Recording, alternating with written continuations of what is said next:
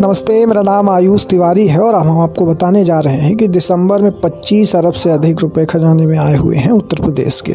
Lockdown के दौरान निचले स्तर पर जा पहुंचे राजकीय राजस्व में सुधार होने का क्रम लगातार छठे माह भी जारी रहा। पिछले वित्तीय वर्ष के मुकाबले बीते दिसंबर में सरकार के खजाने में तकरीबन 25 अरब 22 करोड़ रुपए से अधिक पहुंचे। इस महीने के लिए तय लक्ष्य के सापेक्ष 86.2% कर वक्रोत्तर राजस्व सरकार को मिला है। उम्मीद की जा रही है कि वित्तीय वर्ष के बाकी बचे 3 महीने में भी राज्य सरकार की आर्थिक गतिविधियों में तेजी से सुधार होने का क्रम जारी रहेगा। ये जानकारी प्रदेश के वित्त मंत्री सुरेश खन्ना ने प्रेस वार्ता में दी। उन्होंने कहा कि चालू वित्तीय वर्ष शुरुआती 3 महीने अप्रैल से जून तक कोरोना लॉकडाउन के कारण राज्य की आर्थिक गतिविधियां बहुत ही खराब स्थिति में पहुंच गई थी। प्रदेश सरकार कोरोना के बचाव के साथ साथ आर्थिक गतिविधियों के सुधार के लिए जो कदम उठाए हैं उसके परिणाम जुलाई महीने से ही दिखने लगे थे। दिसंबर में राजस्व प्राप्ति के जो आंकड़े वह बता रहे हैं कि लोगों की दिनचर्या अब करीब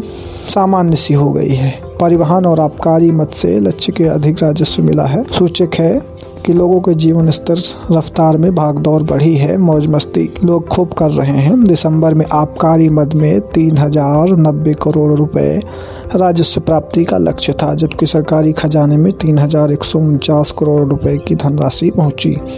लक्ष्य के मुकाबले 101.3% राजस्व इस मद में सरकार को मिला। वहीं परिवहन से करीबन 648.75 करोड़ रुपए की प्राप्ति का लक्ष्य था, जबकि 7.34 करोड़ रुपए मिले। तो एक प्रकार से कहा जा सकता है कि उत्तर प्रदेश सरकार की आर्थिक स्थिति कहीं न कहीं सुधर होती हुई नजर आ रही है। मेरा नाम आयुष तिवारी है और आप लगातार हमारे साथ बने रहिए। ताज़ा तरीन जानकारियों को आप तक पहुँचाते रहेंगे। धन्यवाद।